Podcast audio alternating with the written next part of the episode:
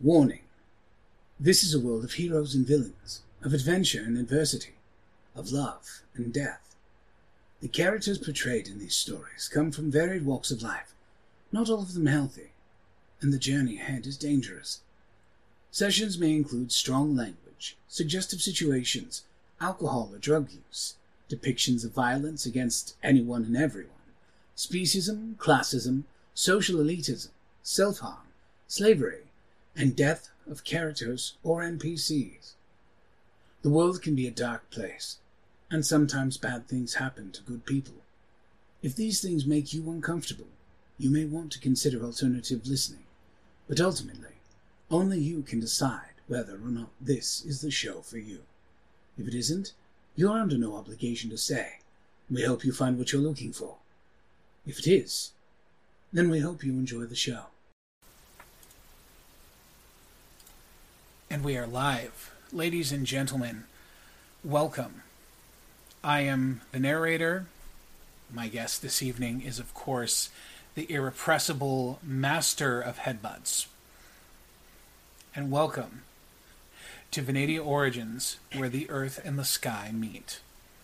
Where we're going to do a nice short little special about, uh, well, why don't you introduce your character, Dan? Oh, goodness, I have to do this. Hi, I'm Sersha. I am a, whoa, Chevalier Etoile, or Etoile, depending. And I have spent my life studying under the wings of the exemplar teachers, masters, I should say.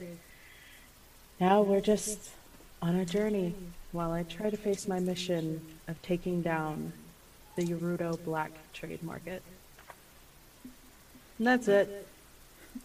It's a good cause, ending slavery and you know the the harvesting and trafficking of non-human species. So, you know, you got to have goals. Well, that's good, and it has been an interesting ride to see your character go through what she has gone thus far. Um, any uh, butterflies about the cliffhanger we left everything on? Huh. All of them. I haven't even watched back on the VOD yet because I, I don't I don't want to feel that again, but I know I'm going to have to on Saturday. And somebody has to get those clips, so I need an adult. Need an adult. they do. I don't even know it's there. All right. Well, let's talk Sersha. So, Sersha, born in the city of Shavar, to her loving parents Elenia and Talon Credu, because I can keep that last name in my head, I swear. Um, rather modest beginnings, a family of love, only child, I believe. That is correct.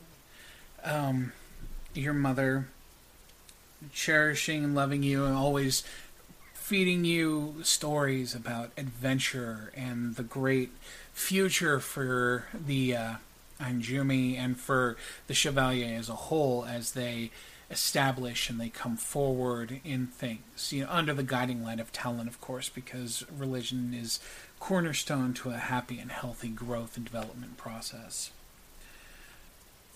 Your father a little more a little a little more jaded by the reality of things.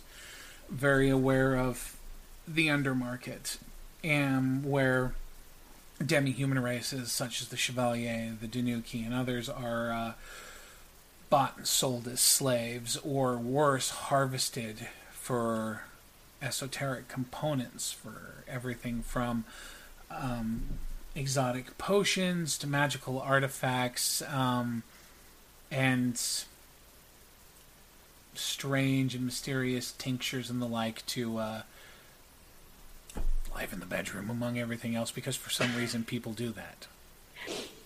Nothing like a bit of Einjumi to get that ED to go away. There you go. Um, Rock hard in no time. Sorry. no, that's it's an accurate statement. You know, there's there's generations of you like by tiger, tiger penis. You know, I mean, so, but for Sersha, everything changed when she was seven. Out playing in the fields outside Shavar, testing the limits of her burgeoning earth manipulation when the ground began to shake. The rocks began to rattle, the birds and the wildlife went silent. And erupting from the ground, its black chitinous shell glistening in the sunlight, a monster that you would come to learn is called locally the colossal siege beetle, a massive insectoid engine of destruction, so called because its size and the barbed horn on its on its forward, its its inverted proboscis, is strong enough and sharp enough that they had been trained during various points of the Demon King War as siege weapons to break through fortifications and fortresses, to tear down wooden barriers, and to allow uh, the Demon Lord's forces to infiltrate cities. F- incredibly rare, and yet seven years old, and you found yourself staring at the beast, clambering out of the soil and then paralyzed in fear as it screeched at you, its unearthly keen, and launches all 4,000 pounds of its armored hide at you. How did you survive that? I don't know. I closed my eyes, I screamed, and then I heard crackling around me and I felt my hair stand on end. It felt windy. And then when I opened my eyes, I was just surrounded by it looked like clouds with bright white lightning shooting through them. And there I stayed until I heard the call from others. Um, I may have screamed a little. I don't think anyone could blame you. A uh, an impressive and terrifying way to discover that you're not a traditional sh- uh, chevalier, not an Ainjumi, rather an étoilé, a miracle child, born with the ability to manipulate not one, but two elements. Born with a capacity for earth and with enough focus, even gemstones and metals, and then further elaborated upon by the uh, power of the Solarm to bend the skies, to create hurricane force winds, or even draw lightning from the clouds. This was a game changer, not just for you, for your entire family. You were a uh, you were a, a, child of simple means, you know, uh, uh, a little house in Shavar, your parents doing work. Um, but you know, by no measure, uh, no measure an unhappy life, but certainly not an extravagant one. Um, and then suddenly, you're the limelight in town. Etoiles are incredibly rare. You know, one every thousand births. Um, to to find that the uh, that your that the Credu family had one was uh, it was amazing. Um, nobles came from Aria to speak with your parents at great length. Um, the carefree days of your childhood, slightly darkened by the events with the uh, siege beetle, but still childlike and free. Suddenly, now that that freedom was gone. Now you you needed to be groomed. You you are you're not a ch- just a child anymore. Now you are a future figurehead, a representative for the Chevalier. Blessed by talent with not one but two elemental feats to your name, you're destined for great things. Your mother struggled still to keep your childhood light and happy but the uh, the words of your father and his brother became all the more severe. Um, Chevalier themselves were already hunted and pursued, but for an étoilé, I mean, what could be done with your seed core alone? Not to say, mention your blood or anything else that could be taken from you. You became a hot commodity for those that were not above taking a life to facilitate growth and development and to provide themselves something exotic. It was essentially the end of free time for you. There was no more sneaking out at night to look up at the stars and wonder what lied beyond that great indigo bow of the heavens. No more free wandering in the forests around town. Um, all of that was effectively gone. Now it was tutors. Now it was study and learning and being sculpted and molded. You you you were no longer allowed to just be a simple child anymore. Now every decision had to be meted against the fact that someday, little pebble, you would be a representative for all Chevalier kind. That's a hell of a lot of weight to put on a on a kid. Better than 4,000 pounds of beetle. Fair enough. um, there was some light pleasure um, on your parents' side. It meant they no longer had to chase you away from the Ansicott ruins outside of Shavar. Not that you ever really managed to figure out what those ruins held and why they were patrolled by soldiers from the nobles in the mainland. But it quickly became something that was no longer a focus because now you had a mission. You were to be trained and educated, and you had to learn to fight and to defend yourself and to master skills and to be properly trained in etiquette and to know your place in society and how you were to project yourself when you went out into the world. Your father constantly reminding you you couldn't be trusting.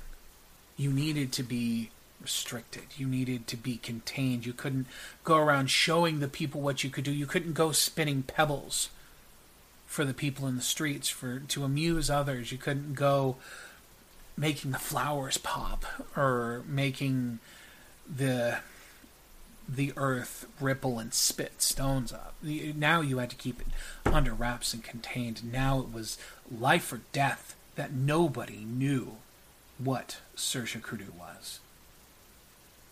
And all that childlike innocence and mirth that your mother had worked so hard to culture by the time you were nine was a distant memory. It was also, it didn't help that uh, the entirety of your time was now tutors the old man to teach you reading and writing, to, to work your totima, to teach you the common dialect, the basic math, reading, um, the knowledges of first aid, everything that you had to learn, to master, to become. Um, although it was a different experience than you were expecting when they walked in, your uh, your trainer, when you were to start learning how to be an exemplar, it wasn't an old man that walked in it wasn't what what you were expecting. He was a younger man, um, in his early twenties, uh, just a bit of beard stubble on his face. Um, he smiled far easier than the people you were used to. The nobles were guarded because he wasn't a chevalier, but they couldn't turn him away because he had been sent specifically um, from the Yarem Hermitage where the finest of exemplars train to come here to teach you. He, Brother Raven came with no shortage of referral. He was young and light-hearted and friendly, but he was a dedicated combatant.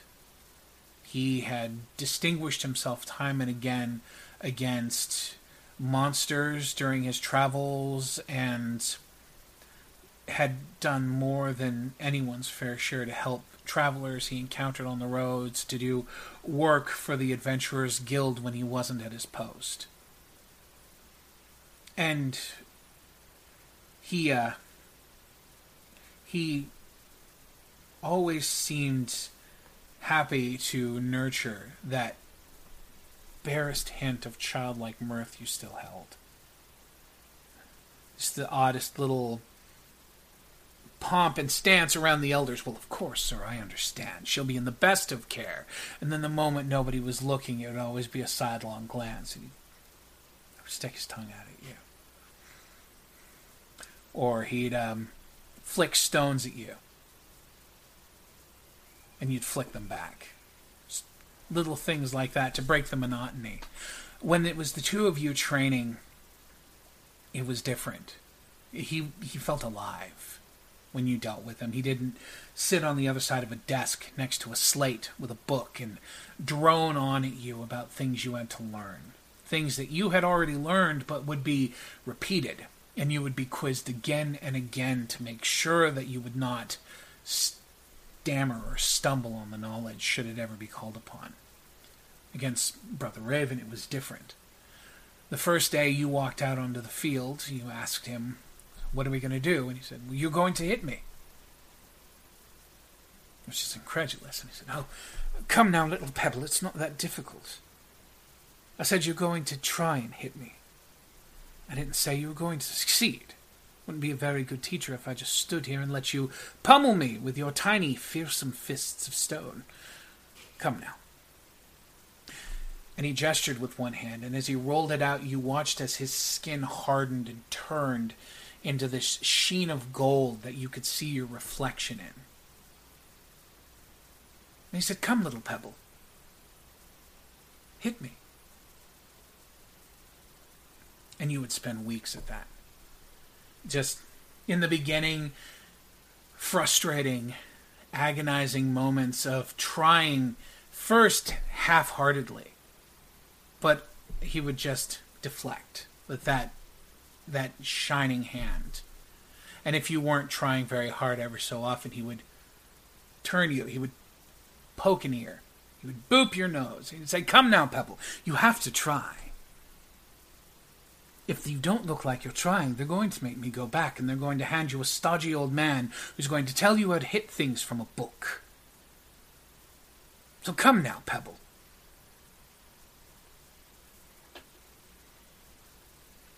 And with hmm. time, you got good.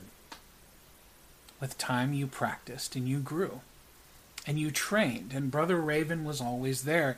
And you would sit through your classes, and you would sit through the droning of the old men and wait and count the minutes. And then when you would get to Brother Raven's time, it would be six or seven hours away from the boundaries. He'd sneak you out of the buildings and over the wall, and you'd be out in the woods surrounded by nature, where you could feel the earth under your bare feet, you could feel the wind in your hair. And in times at evenings when he would conveniently forget about the time, you could sit and look at the stars and remember what that was like. Brother Raven was an unusual person. He uh, didn't speak of Fallon like the rest of them did. All the all the Chevalier spoke of Fallon. He was God and the Father. He created the first of you. He gave the blessing of the elements to Varudi himself, who passed it down to the Chevalier. And Brother Raven was never different. He never dismissed what you. Uh,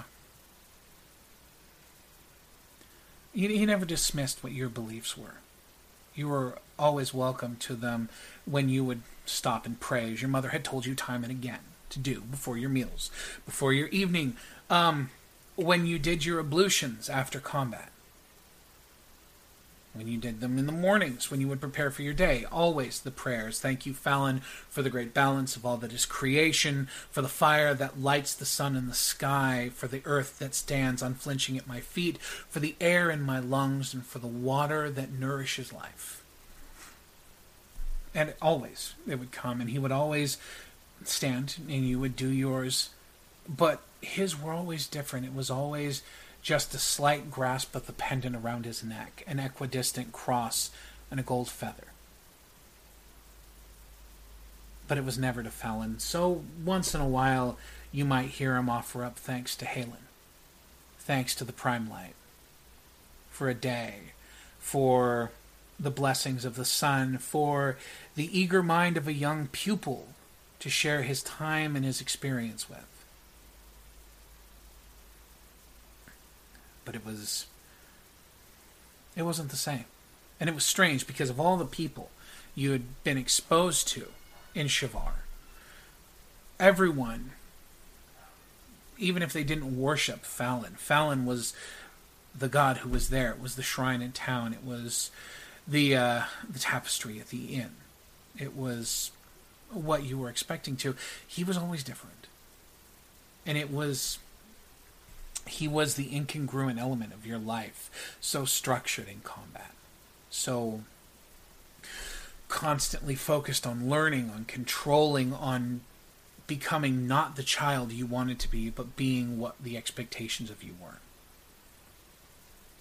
So, the evening has come and the stars have begun to shine, and you find yourself on a grassy hill outside of Shavar. The stars have begun to peek out. A dinner of simple breads, some meats and cheeses, some juice for the child not yet old enough to partake. Sitting on by. You are 14 years old, Saoirse Crudu, and on this evening, as you sit out there on that grassy hill, and Brother Raven sets the bread and the cheese and the fruit and everything in front of you, he says,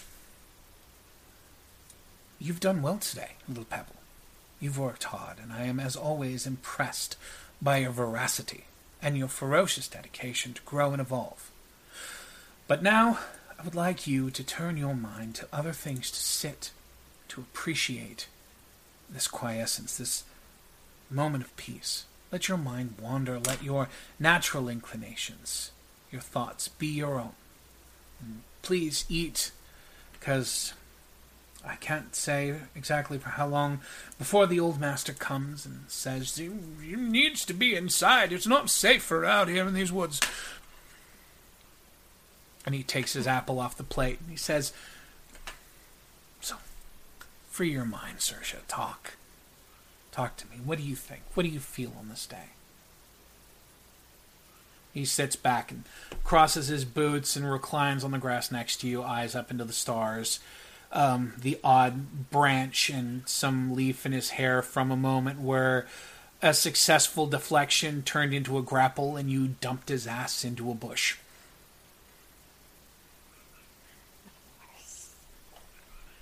Oh, oh no. Oh no. This is the part I wasn't ready for. you didn't think I was going to just talk to you the whole way through. That's yeah, no. Role, that's not role playing. That's narrating. And don't get me wrong, I do love a good narration, but um, you know, this is your game too. 14 years old. What did 14 year olds sound like? Oh God. I don't know. We'll go with it. Brother Raven, you you really should stop calling me Little Pebble. I'm not the same little girl I was whenever you first found me. Of course not. But they're all going to call you Little Pebble. They're so determined to remind you that you were a child in this. I'm not even the shortest one here. Of course not. And she'll laugh and kind of like gesture like she's an old man. You know, some of the elders are half my height by now. Oh, shrunk and bent, as would be expected, like the roots of any old tree. Sometimes a tree should, you know, topple over. Their time will come. It's only a matter of time. Well, if I'm not to call you Little Pebble, then, then what should I call you, Saoirse? I don't know. Well, if I call you Saoirse, they're going to think I'm far too familiar. And the last thing they want is for some suave, debonair priest of the mainland to come and try and steal away his shining apprentice. No, I'm trying to save you from boredom.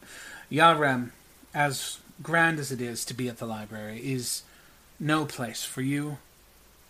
I think the world is yours. Adventuring is where I think you're going to find yourself. I think you're Adventure. going to love seeing that. The stars are different under each on each land. Wherever you go, the stars in The stars in Gareth are vastly different from the stars here. The skies a different shade. The sound of the night birds different. The world is a broad place, and as much as they like to lock you in here, you should feel the sand under your feet else, else place. Sand is dangerous, especially for someone like me. You should know that. Ah, I think in time you'll harden it. Yeah. Sersha is gonna pull her journal from her side. It's brand new, fresh leather. A little treat that she procured from the library. Pages ripped from it, replaced with fresh paper. Mum's the word. And she's going to stare at the sky and point to a constellation. Now tell me, Brother Raven, do you know what that is? Well, I'm certain I know what that is. But just for the sake of it, why don't you tell me what it is? Your head in I the was stars so asking often. you because I didn't know. Oh, fine. Very well, then. Test my knowledge if you must. Sits himself up in his cross legged position and looks up and he says, I believe that is called the sword. Sword. Sure doesn't look like one. Constellations require tremendous amounts of imagination. Connect I think they were, uh, I, I, personally, I think they uh, require libation to take any real semblance of form. I think that the first sailors who decided to navigate by them were intensely lubricated. Of course. You know the waterfarers? They do love a drink. What about you? Will you uh, help yourself to that drink when you are at an age where they stop scowling over their noses at you every chance they get? Mm. I've seen my uncle when he's drunk. I, I don't think I will. Plus, how can I properly defend myself or anybody who needs it if I am not of full mind? Heaven forbid. I'm sure there will come a time where you will not have to defend the world, little Pebble. I think there shall come a time where you will have to learn not to shield yourself, to let that down and to embrace new experiences. Mm-hmm. You know, I've smelled it before, the drink. Even Oh, tried the taste of it. It's dreadful. It's dreadful. I think they should use it as armor polish. I agree. But that doesn't Felt mean like there it wasn't. Burn the hair on my own head. Indeed. That, that's not to say there wasn't a point in my life where I was curious and unsupervised and I made questionable decisions. You? We- No. Huh. You would be surprised. I was quite the problematic child when I was your age. Always out picking fights and wandering about. That's why they called me the Raven when they took me into the Order, because I had a penchant for picking up shiny things that weren't mine. I mean, cut from the same cloth. And she'll snap her journal closed, set it down, grab a piece of bread, and then just throw herself back onto the ground and stare up at the stars. And then she's going to try a little, little tiny flex of her Sailor power. Still kind of uneasy on it. And uh, rustle the bush. Be like, oh, I think you might have lost something in there. Oh, do you now? Do you think I've lost something? They do? Mm-hmm. Perhaps I should go look then. Yes. Yeah, it's called your dignity, brother. Oh. And she's gonna stand up and grab the food and toss a piece of bread at him. Oh, you, you how d- the the audacity? Where do you keep the audacity in that tiny little uniform of yours, young Pebble? I, I, oh, oh, he, he hunches himself and shakes a, fig, a finger at you. That's not the way proper Sila, uh, proper Anjumi and And um, Etoile should be conducting themselves, young lady. An ever mature fling of bread back at you. Saoirse will uh, artfully dodge it by bowing at the appropriate time. I'm so sorry, Master. It will never happen again. Now, if you don't mind, I do have a book to read. Of course, of course. Heaven forbid. You do yours. I'm going to say my evening ablutions then. Of course. And Saoirse will do her quick prayer, making them ever so silent as she picks up a little bit of Brother Raven's um, characteristics from his teachings, and then she's just going to eat and look out over the village before checking all around to see if any of the old masters are coming for them. The evening is clear, and the pair of you are left to your own devices. Um, you are left to your book, and Brother Raven, at a point, crosses his legs and bows his head in his quiet meditation.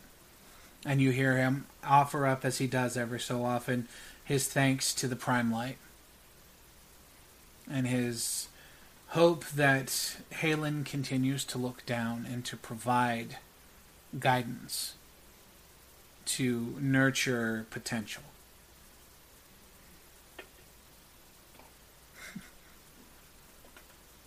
I was wondering when you'd catch that. Continue.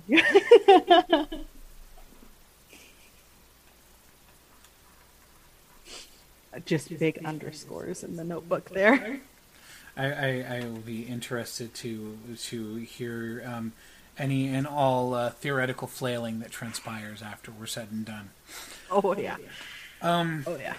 Unfortunately, from this point forward, things do not continue in such a way. For the following morning, um, on your way to your training, you are informed by one of the old masters that Brother Raven will no longer be conducting your training.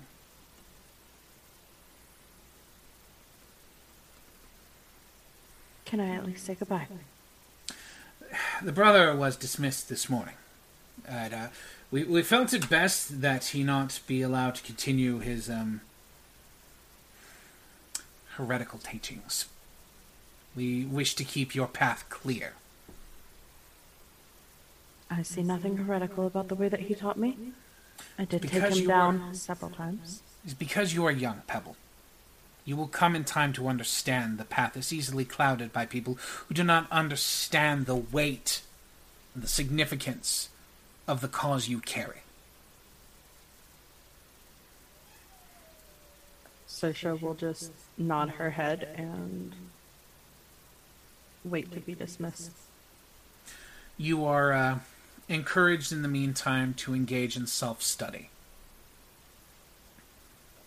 Collect a book, take it to your room, and do some some mental exercises to keep you focused and away from the misleadings of foreigners.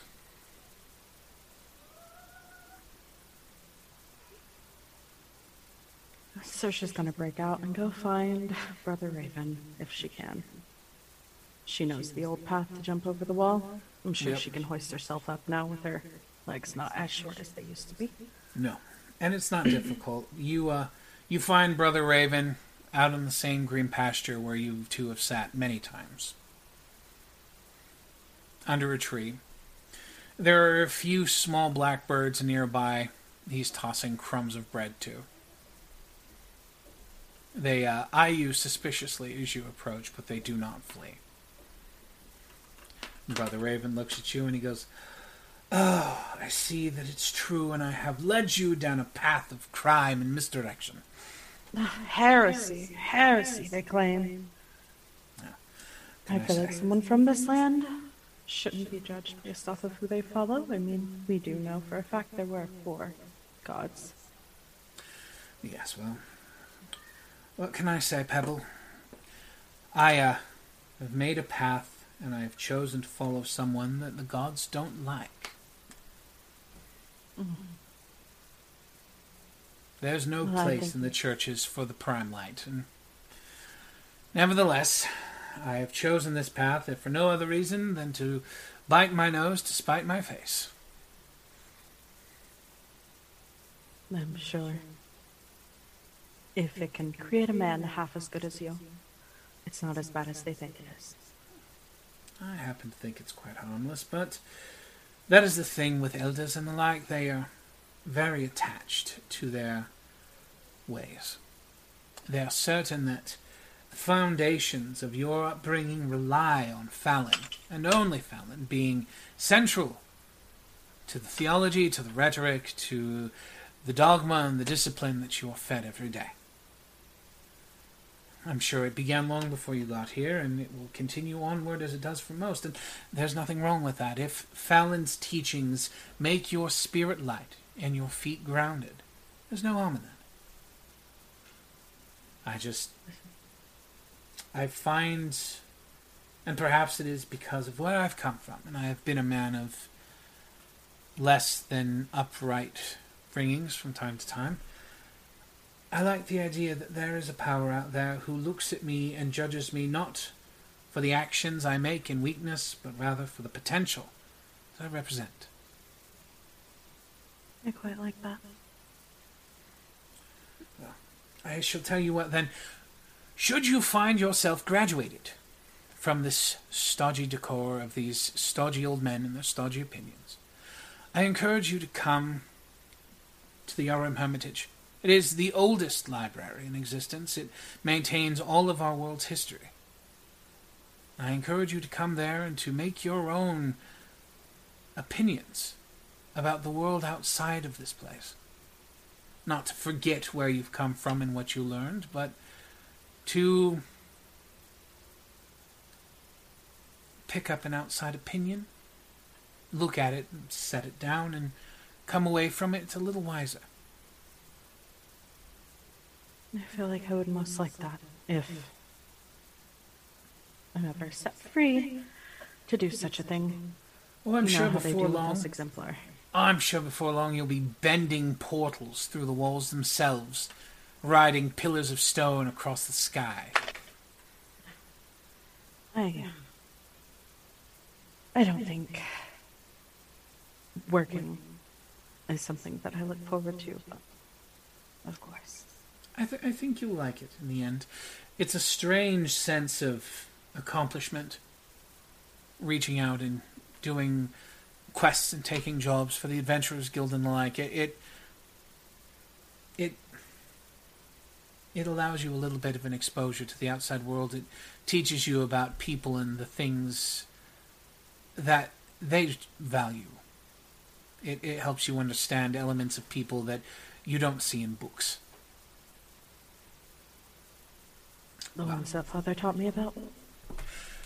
good and bad.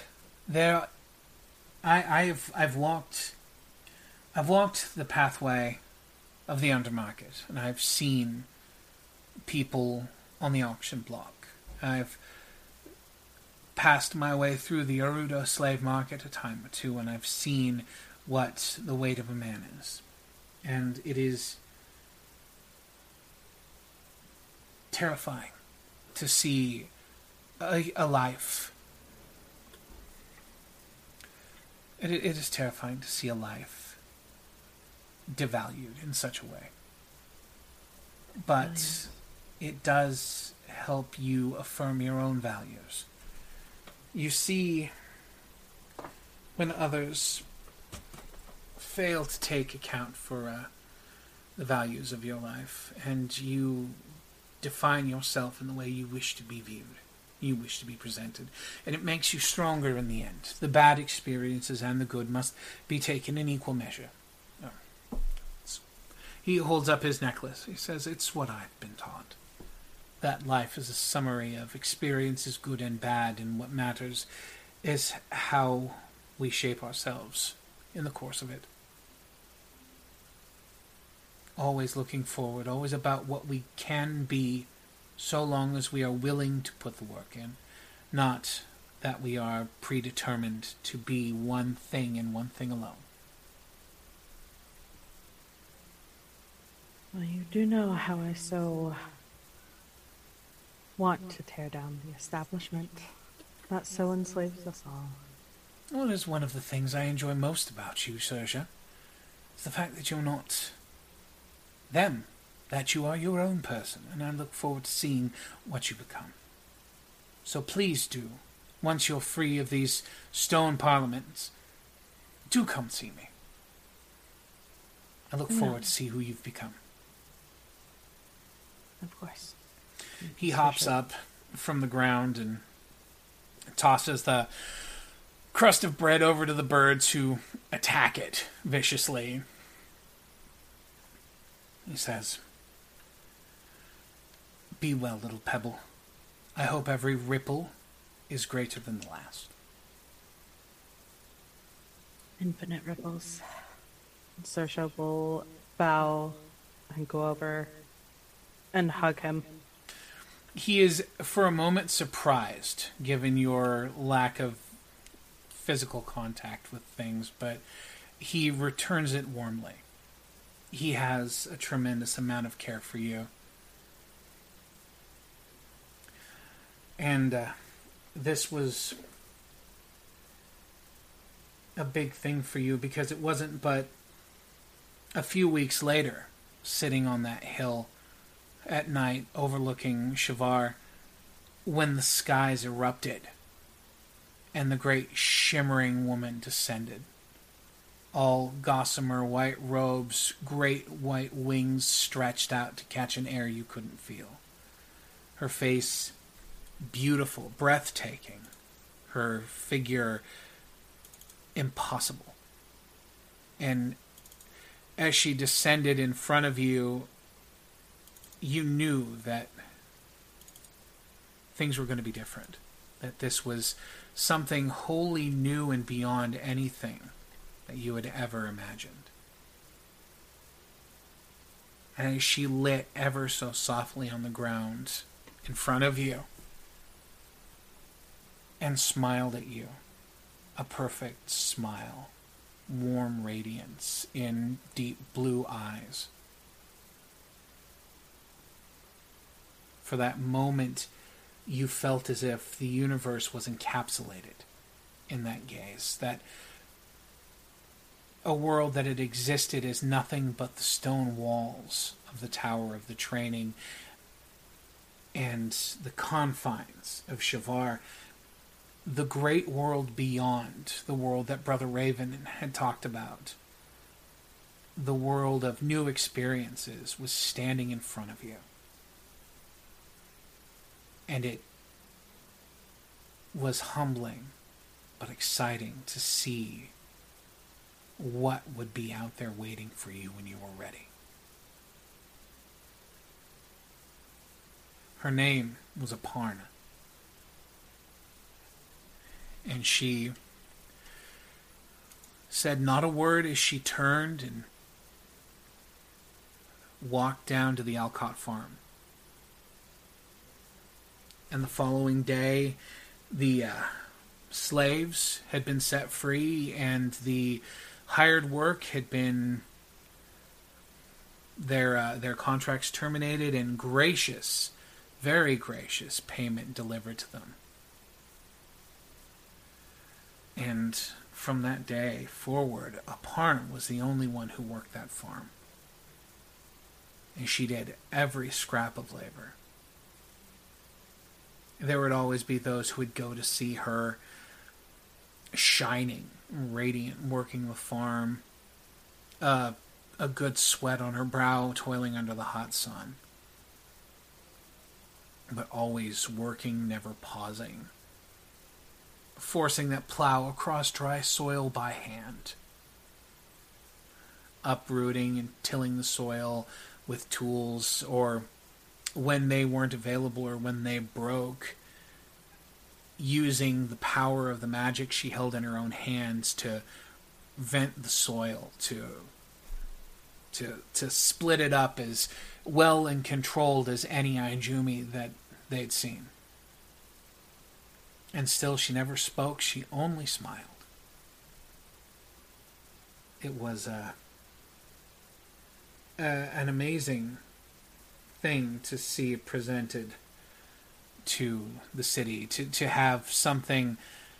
They were certain that she was sent by Fallon to come here. She had elemental magic. How could she not be sent by Fallon to to work the land to to serve as a reminder that he was looking out over them all, that he was there, and that he had sent them a uh, an affinity, his own affinity, one of his own children to come there and work.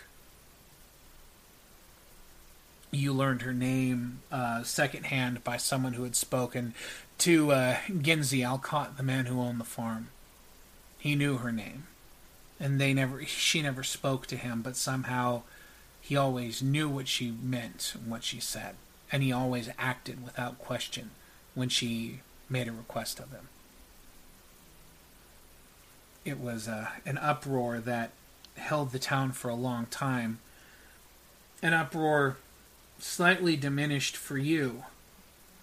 Um, a few years later, when you heard word that the Demon Lord's army had ravaged across the northern side of uh, Ordon, and that the uh, the Yaram Hermitage had been blasted from the surface of Venadia.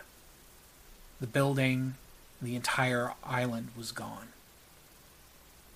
and so assumed every exemplar who trained there.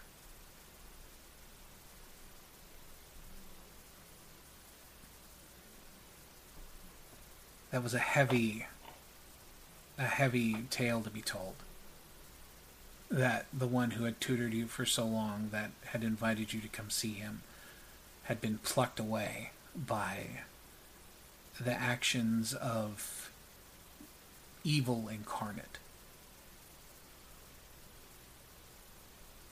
and it was something that you couldn't talk about you couldn't share because as always, you needed to be austere. You needed to be contained and controlled.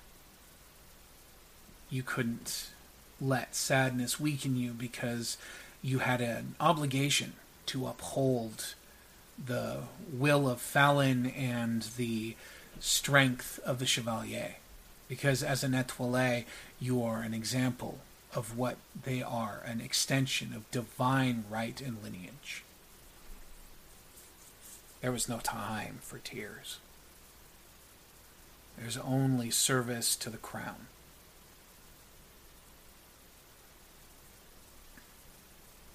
And when you were 18, they took you out of Shavar and they took you to Aria. They took you away from the small town that you'd grown up in and to the capital. And they walked you into the castle and you met Prince Gaspard. Six foot six in polished silver armor, a sword as tall as he is. A holy knight in the service of Ariadne, and when you walked in, he shook your hands like an equal. And he told you that it was a privilege to meet somebody who was so respected and trusted by the uh, uh, by the elders of the Chevalier and then he welcomed you to his city. So too were you greeted by his sister, uh, Princess Lydia, although she was much more demure and quiet, uh, cloaked a little away. She didn't rise from her seat. She kept herself curled in, fair skin and black hair against the cloak of feathers she wore. Yep. and you spent two years in that city doing civil work for uh, at an extension of uh, the elders and of the nobility. You got familiar with uh, the local lord Baron Lasky, a mountain of a man who uh, had a daughter your age. Oh, oh, fun. Although it was a hard after spending so many years being closed and isolated from people your own age. And when she came to you to be friendly and social and everything, you didn't you didn't know how to be that person anymore. So she never took offense, but it was hard. There was a part of you that knew you should be able to make friends with people your own age, but with all the fighting and the teaching and the learning and the history, that was something that had been neglected.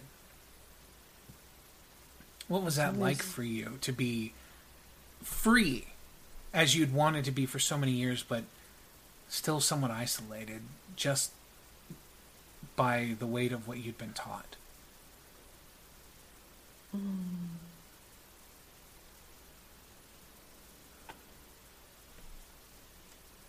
With the way that Saoirse now thinks since news of the Arm heritage, she's tucked away quite a bit of what brother um, brother Raven taught her, and she holds it to her closely. But now she's just so hold off and focused. Work comes first, as they would always say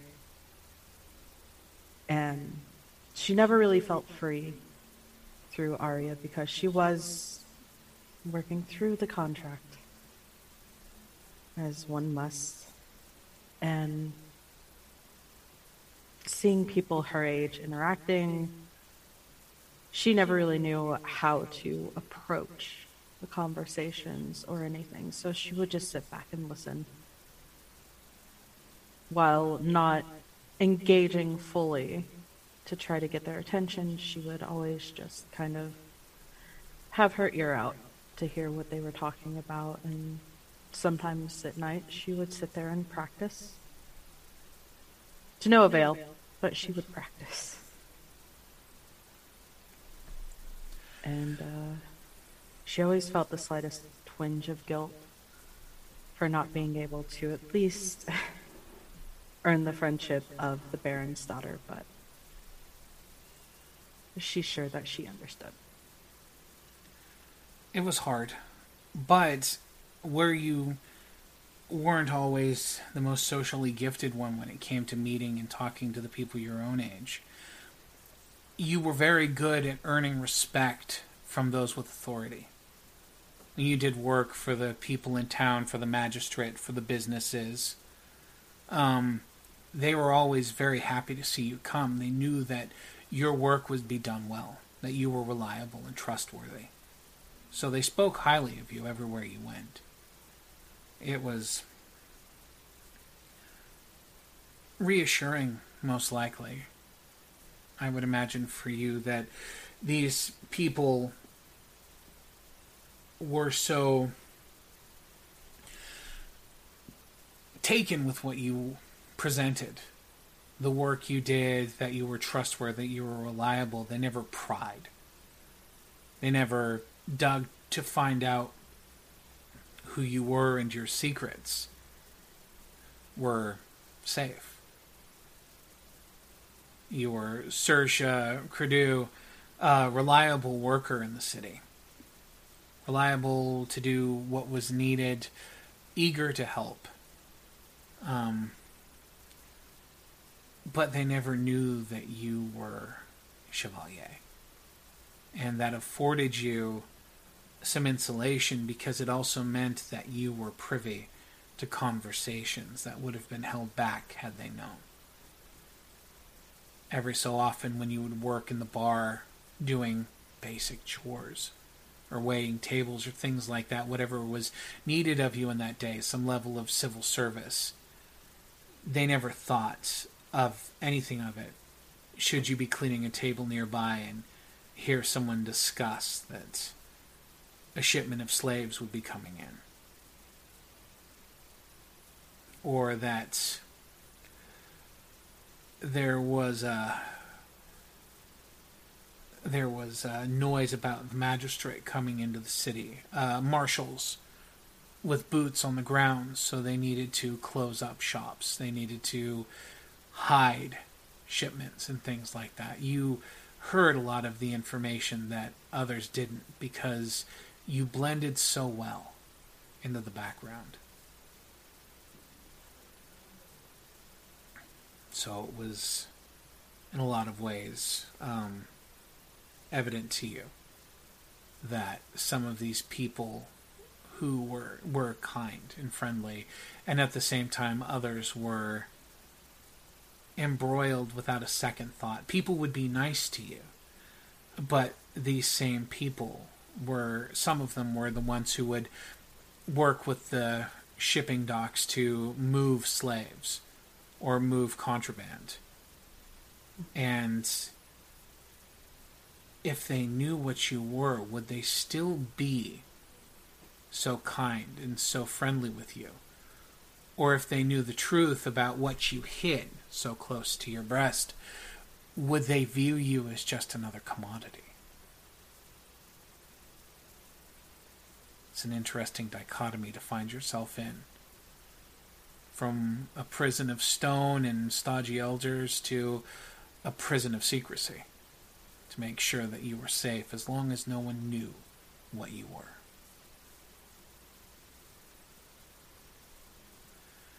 That has been the life of Saoirse Crudu up till now.